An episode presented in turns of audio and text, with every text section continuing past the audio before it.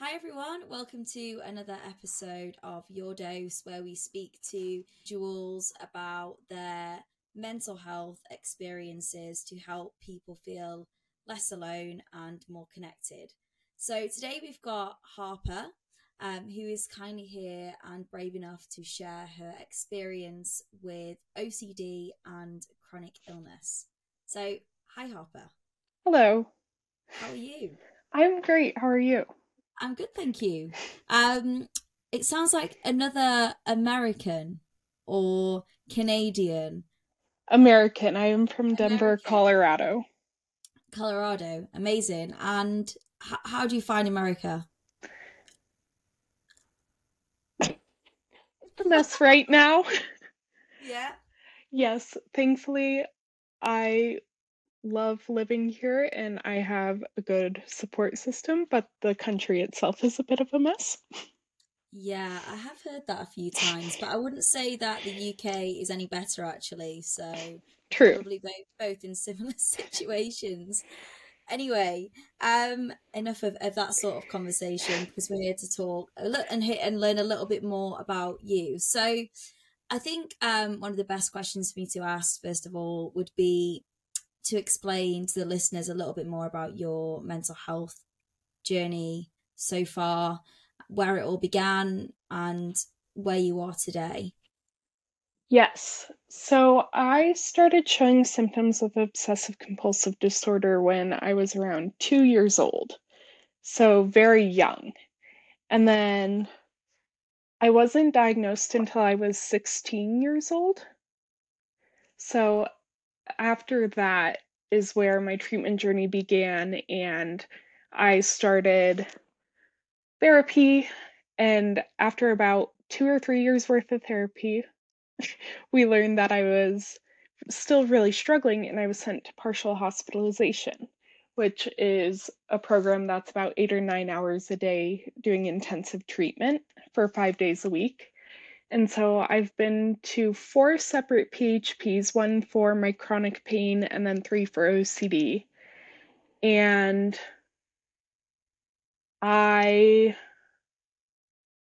would say they were semi helpful. They weren't perfect, but they they got me functioning en- functioning enough in order to live a little more, but ultimately they weren't the most helpful for me. And that's when we found out I was treatment resistant. And in 2019, I underwent deep brain stimulation surgery to have a deep brain stimulator placed to hopefully help my OCD and major depressive disorder. Wow. so, I mean, there's a few things to unravel there. I'd say the first question that I have is how what were the symptoms that OCD symptoms that you were displaying at, at two years old? Yes. So at two years old, we had a family friend die.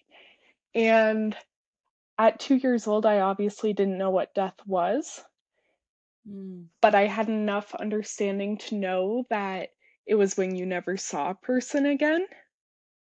And so I became fearful that my parents would die, or three of my siblings, that one of them would die, and in their most likely in their sleep.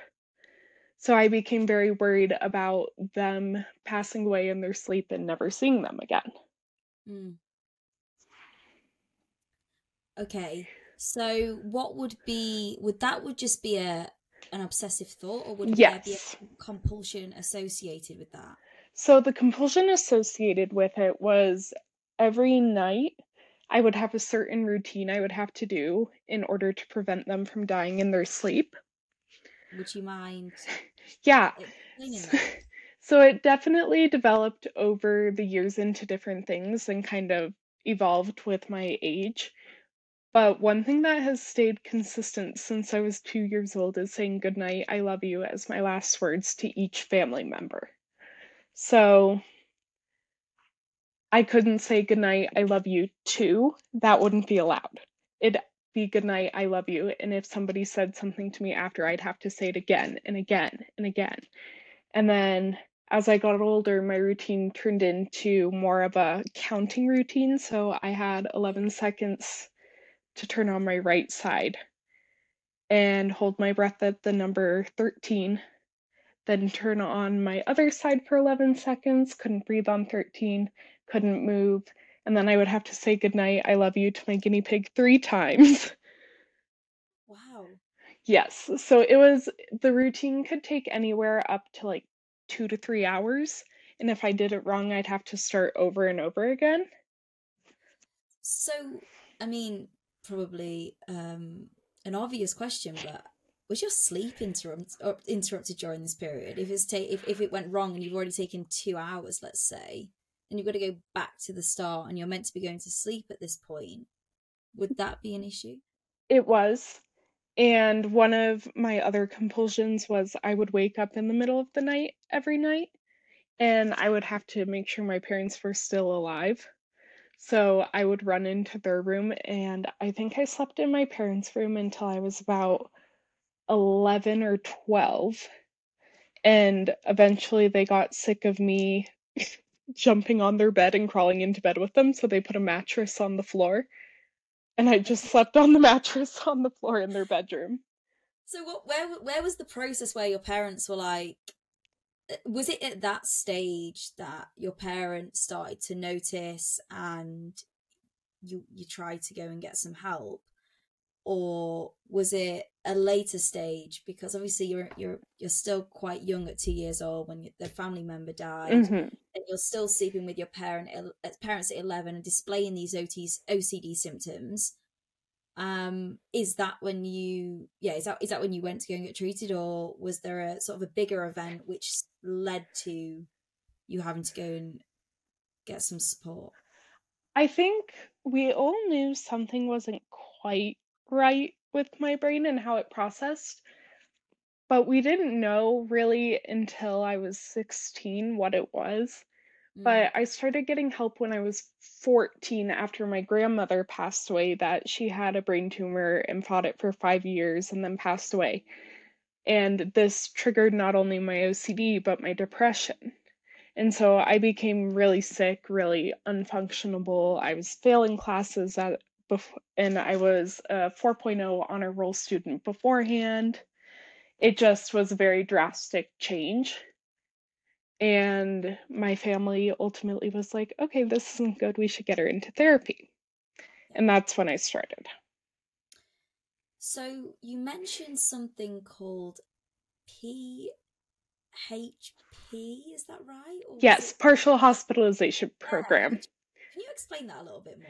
Yeah, so there are different tiers of treatments, which, so there is outpatient, which is once, two times, three times a week where you go for an hour.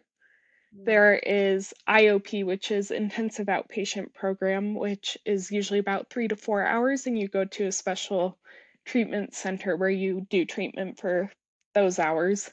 And then PHP, partial hospitalization program, is a program used with severe OCD, but it isn't like residential where you live at the place, you get to go home at night, but you spend most of your days in treatment. Right, okay. So the PHP was sort of the last resort of treatment for you after trying other treatments. I could have gone to residential, but I think my OCD was so severe that being there would have been really hard for me. Not necessarily the treatment itself, but being away from my parents and all of yeah. that. Especially when the OCD is very much surrounded around. Yes. And ultimately, I probably would have been helpful, but because I'm treatment resistant or was treatment resistant, it wouldn't have made much of a difference, I don't think okay so so that's so so now i think it's interesting to go into the treatment resistant side of things because when i first spoke to you originally um, and you shared your story on my page that's something that's very very rare i mm-hmm. assume mm-hmm. um i'm not sure how rare it is yeah i don't think it is as rare as people think but mm. the severity of my ocd is what kind of triggered it so difficult to sort yes. Okay. So um so you, you you tried these different treatments, that didn't work and i guess you your parents were starting to um to get annoyed obviously you were you were probably at the end of your tether because nothing's working so then what happened after that how did it lead to you getting the the brain scans or the brain treatment? Yes. So i went to my therapist who i had been seeing for a couple years and he was saying it's clear you're struggling still. It's clear nothing is working. I know a doctor who works at the hospital he works at who is helping program people's deep brain stimulators in order to help their OCD. And so he reached out to this doctor and said, Hey, would you be willing to see my patient? Gave her a bit of my story. And that's where really the whole deep brain stimulation process began. But it would take what? Over a year to become a candidate and have insurance approve in order to be able to have it. So, can you explain what deep brain stimulation is? Yeah. So, deep brain stimulation is a surgical procedure in which they implant two electrodes into your brain and then they through two holes in your skull and then they have two wires that run from down your skull under your skin down to your neck into two batteries in your chest. And this device sends electrical impulses into the brain constantly, helping with OCD. And this was effective? For me, yes. My Y-BOCS, which is the Yale Brown Obsessive Compulsive Scale, I scored a 38 out of 40, which is like very severe OCD okay. before and my score has dropped over 40% since then, which is about the average seen when this procedure is done.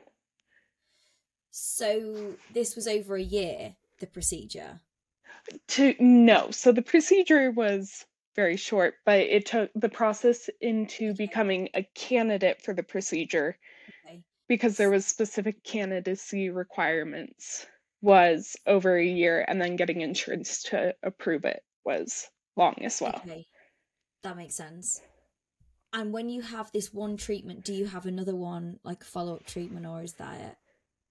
So it's so it's not necessarily uh what am I looking for? Like a treatment you get every so often. Mm-hmm. That it's a device that literally stays in your body and oh, constantly sends electrical impulses into your brain. Oh so, gosh, like if you look, I have a battery here and a battery here. Oh my gosh. And I can feel them. That is crazy. yes. So, that is insane. Is that the only treatment that you've had now, or do you have anything else in um, supplementary, like, you know, medication or therapy mm-hmm. alongside? So I am continuous in therapy once a week, or I guess twice a week if you include group, because I'm also in group therapy. So I have therapy twice a week, and then I remain on high doses of medication for OCD and depression as well. That deep brain stimulation wasn't meant to be a cure, but it was meant to kind of help me and help the treatment process work for you, if that makes sense.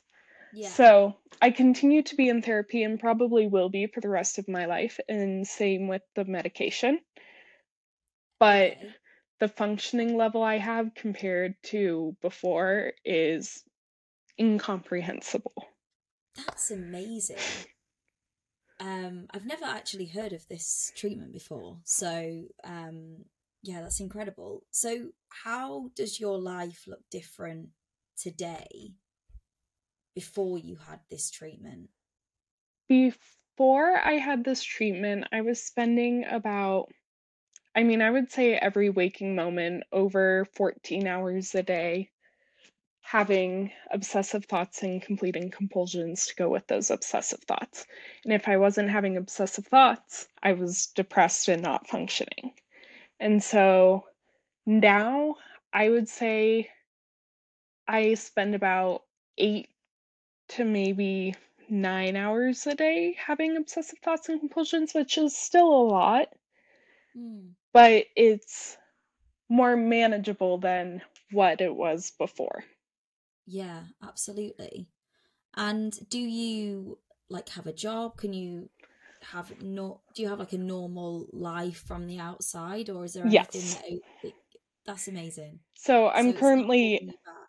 yes, I'm currently in art school. So I'm an artist and I'm getting my bachelor's in fine arts currently. So I'm a full-time student. And what is it that you're wanting to do after university? After university, I plan to go to university again. And I want to get my master's degree Ah, and become an art therapist. I love that. So, because one of the questions that I was going to ask you after you said that you studied art was, do you find art as a an outlet Oh, for yes. your OCD? Um, it's very common when I speak to people and they, I ask them, what is it that helps with your particular mental health illness? They say that art is really helpful and it's a, a form of therapy. hmm So, like many people that I've had in this podcast, you're using your experience to help others, which is amazing.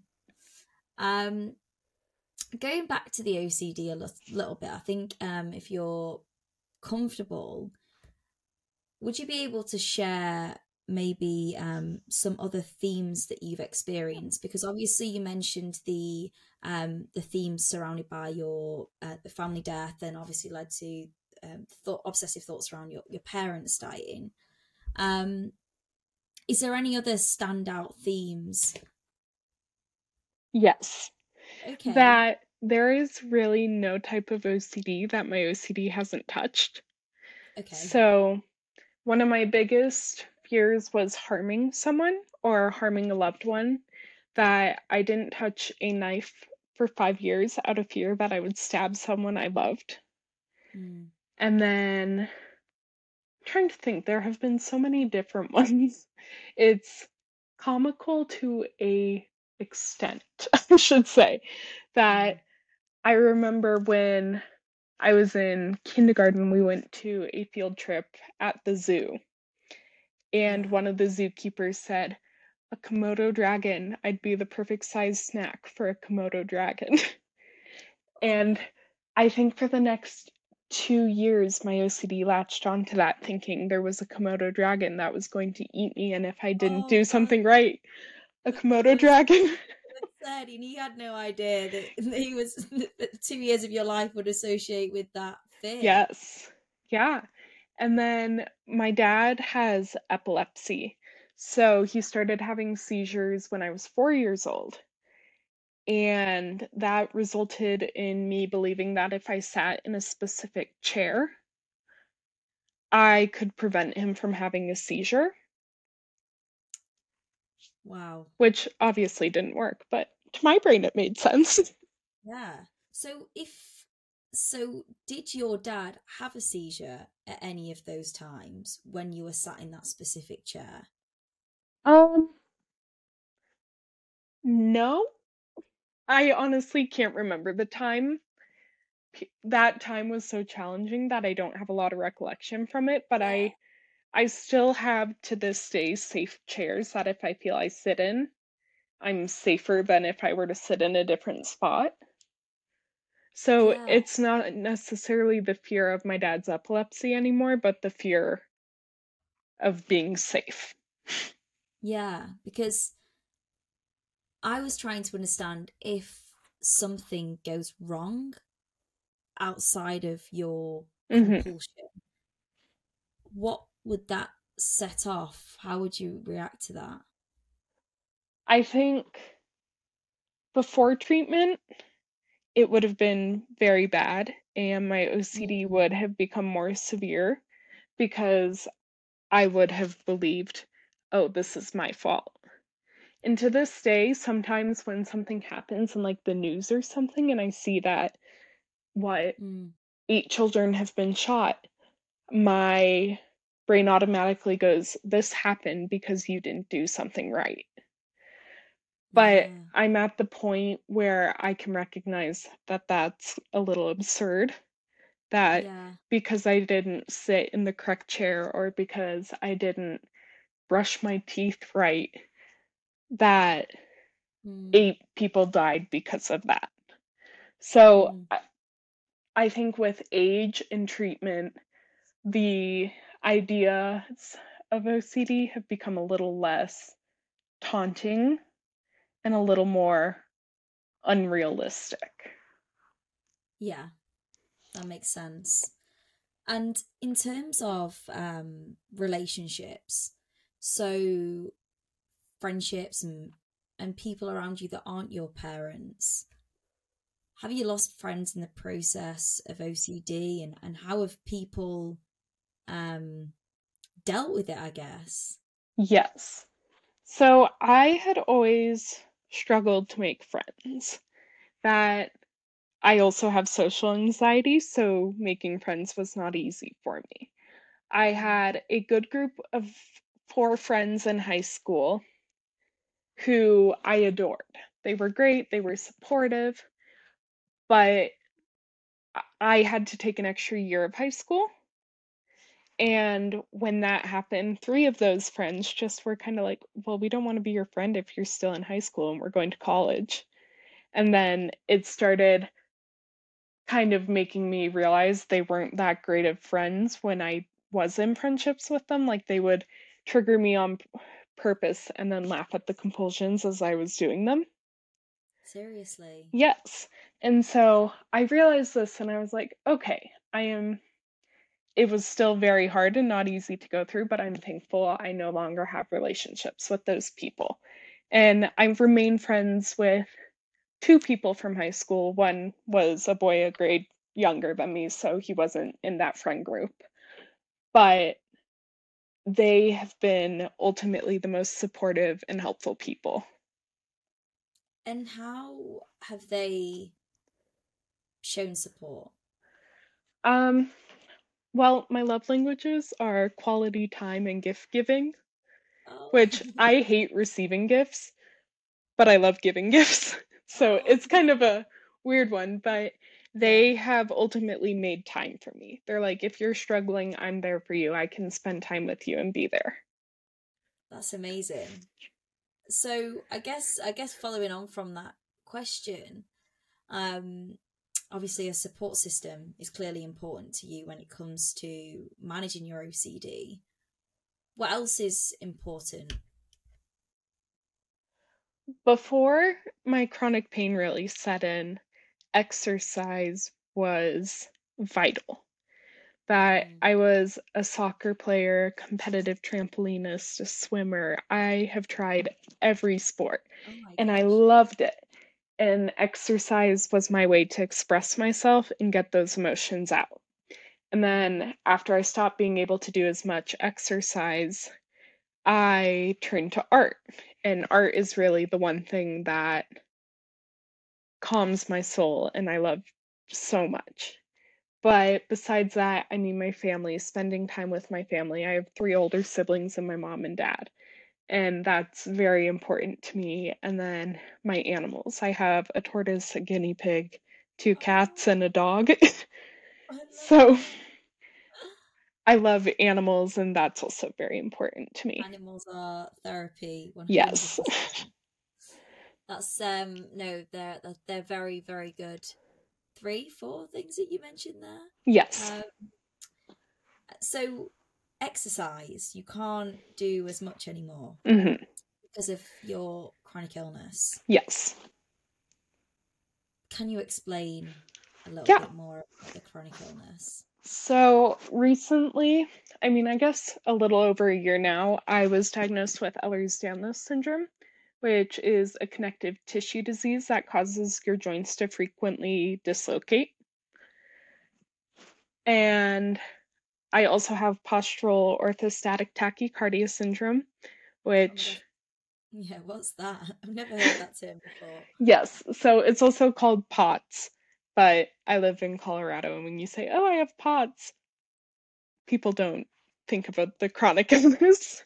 Yeah, yeah, So, yeah. So POTS is a autonomic nervous system disorder that causes all the things your body does on its own like heart rate, blood pressure, temperature, yawning, all of those stuff, all of those stuff. That didn't make sense. All of the, all of those things to dysregulate and have issues functioning. So when I go from sitting to standing, my heart rate raises about 50 beats in a minute. Wow. So that that has been a journey trying to figure out how to handle that. And then the last thing I was recently diagnosed with was esophageal dysmotility, which means my esophagus is too wide and it causes constant heartburn for me, like painful heartburn, not just uncomfortable heartburn. So it's been an interesting process, but all of these things have made it very difficult for me to do exercise and Yeah. function in daily life. Wow. Um, how did you when when were you diagnosed with this chronic illness, the first one? I was diagnosed with EDS about a year ago, and I had suspected it for years, but it's considered a rare disease, which now people are realizing it's not that rare, but it's still in the name very not well known. And um, is is the cause of this known, or can it just It's genetic. It's genetic. And do you have so do you have a close family member with? We, so my doctor assumes my mom has it, but she hasn't been officially diagnosed. Okay. So how how is life with both OCD and chronic illness? And also, um, another thing to point out is that an OCD th- theme is health. Mhm. Um, so did that lead when you when you were diagnosed with EDS? Did that lead to any health related OCD? Yes and no. So OCD definitely latches onto my chronic illness in some ways, but I've dealt with chronic pain since I was 13 years old. So I kind of recognize them as two separate things that I have to mm-hmm. juggle. But I will say there are certain instances where my body does something new and my OCD immediately latches on and is like, You are dying and need to go to the ER right now.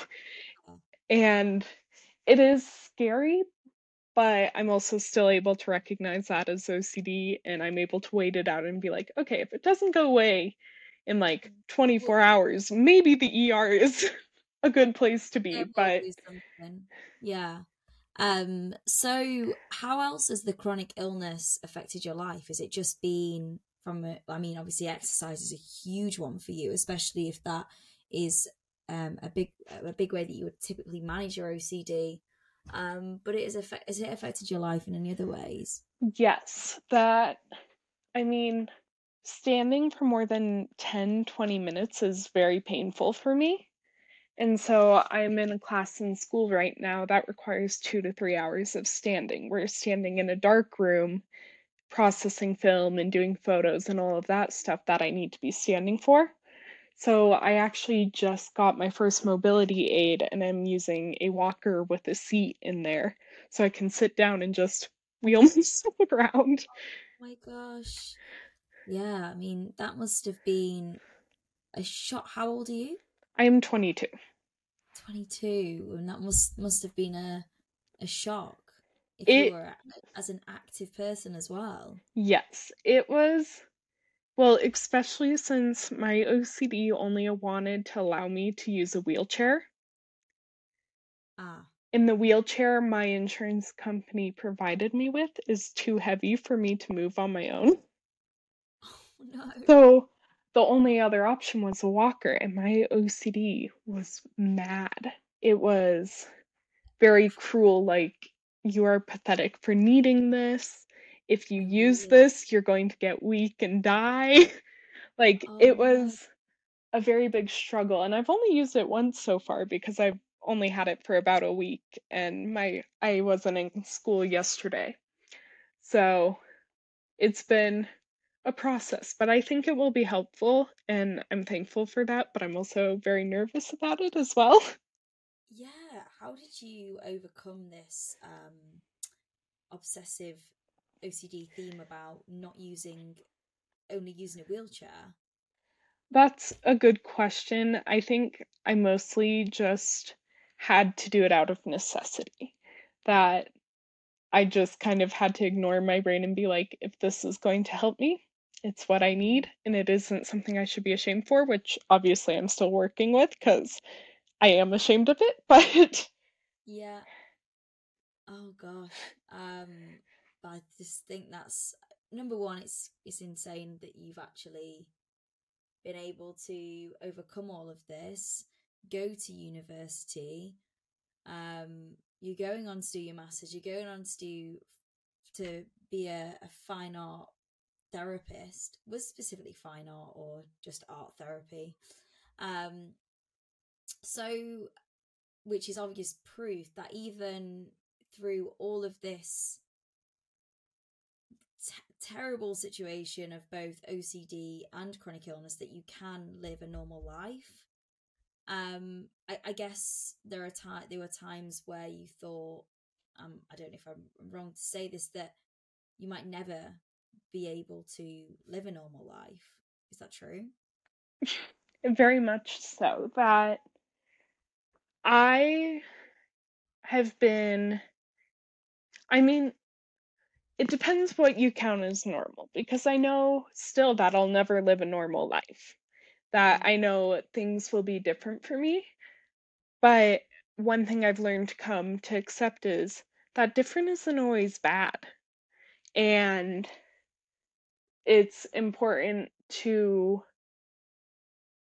try my best to succeed with what I have, but also important to function in daily life and be a part of society. So I think there's a difficult balance there, but I'm still working to try to find that. Yeah, I mean, normal doesn't exist anyway. What is normal? Yes. So, um, so I guess in terms of specifically OCD, um, I'm sure that we will have lots of people listen to this podcast who, who have OCD because I know that um, out of most of the people that follow my page, one of the most common mental illnesses is OCD. So, if there is somebody listening to this right now who is struggling, who maybe um, feels like there isn't a way out, is there just one piece of advice that you would give to them that you really wish that you had had at that time when you were at your sort of lowest point? Yes. That I think the hardest part about it is the uncertainty. We have to learn to live in a state of uncertainty and function with it. And that's never going to be an easy thing to do for anyone. But for a person with OCD, it's even harder. And I think the one thing I would say to a person is there is always hope. That that's the one thing that really changed with my surgery is for the first time in my life I felt hopeful for my future, for the world. I just felt like there was hope. And it's difficult to say because it's like that was brought on by brain surgery. But if there is hope, even with that, that means there's always hope in general. And that if you find those little things in life that you just find beautiful and you hold on to those and you keep fighting because of those, that's really what's going to make your life worth it. I love that. And I think that leads quite nicely into something that I wanted to touch on finally, which is your Harper's Hope page Yes. on Instagram. And now it makes sense why it's called Harper's Hope. um, because I remember and now it all makes sense, and I and I love that. That's so nice. Um, so before we wrap up, maybe if you could just give a little bit of a brief overview of your Yeah. page, when you started it, um, and have you got a plan with the page, or what is it that you're trying to achieve? Yes. So I initially started Harper's Hope page as just a way to share my story and give people updates of what was going on in my life who may not live as near to me as they used to. And it's kind of turned into an advocacy platform where I not only share my story, but information about chronic illness and OCD and all these other things that I deal with and educate people on them and how they can impact a person's life. And I think I'll continue to do what I'm doing on Harper's Hope page for now, but I've also began a begun, began, begun. Good enough. I also started a project called Letters of Grief, where I opened a P.O. box that is open to anyone, and you can write a letter of grief to a person, a thing, an illness, anything you are grieving, Mhm. and you can send it in, and I will then shred the letter and make new paper out of the letters in order to make artwork. Wow.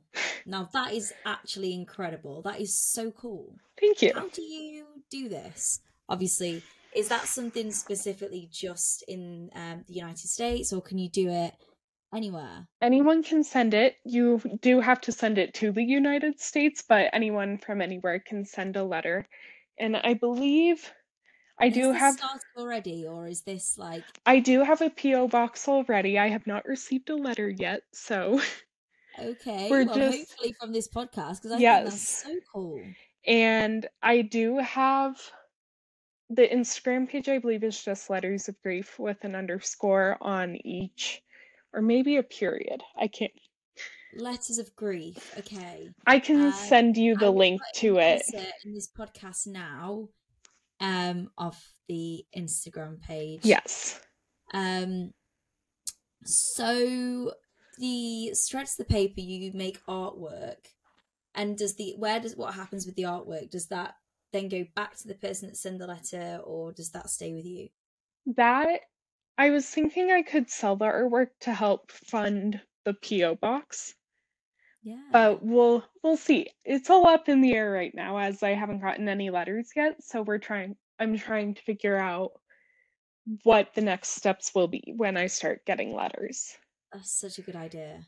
Thank you. Um, what will the art be that you would I don't know yet. anything Yes. any any sort of art? Yes. Okay.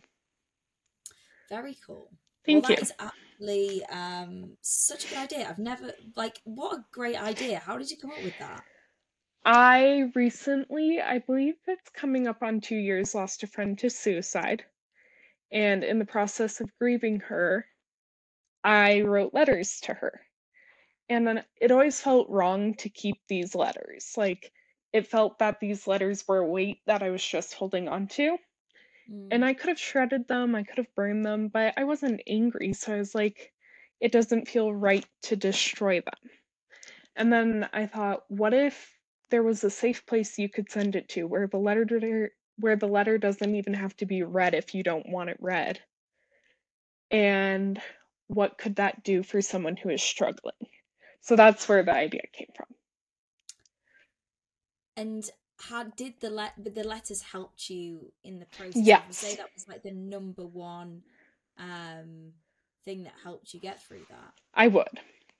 Wow, that's really cool for anyone listening right now that is grieving someone to do that to, to write letters. And do you think that could help with um like breakups? Oh, definitely. Any any any grieving process? Yes. think write a letter and keep writing letters, but maybe shred them. Yes, that I personally write letters of grief all the time. Like, I've written them to my body and what I've lost because of chronic illness. I've written them to my OCD and what I've lost because of my mental illness. That you can be grieving anyone, anything, any bodily function.